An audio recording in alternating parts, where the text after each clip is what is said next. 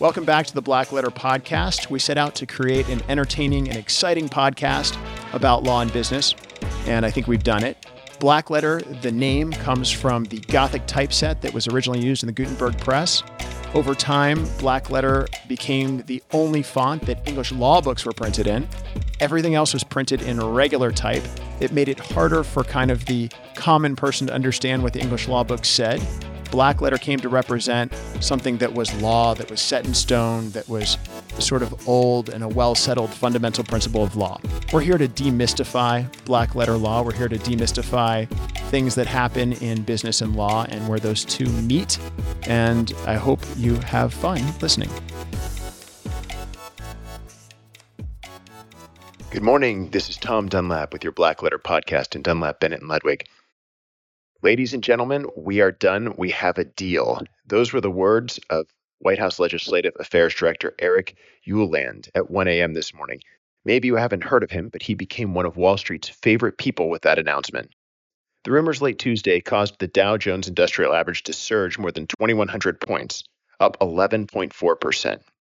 With more than 55,200 cases of COVID 19 in the U.S.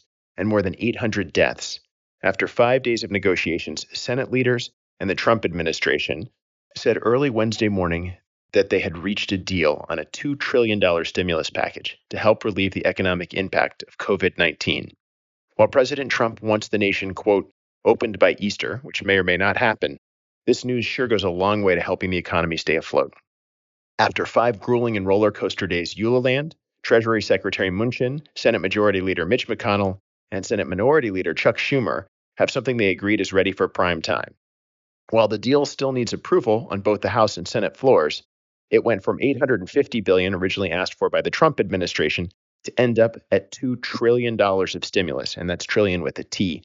Here's what you need to know about the deal in short as it stands right now. First, there's 130 billion dollars for hospitals. $1200 checks are going to go to every American that makes less than $75,000 and a $367 billion loan program for small businesses. It also increases unemployment insurance.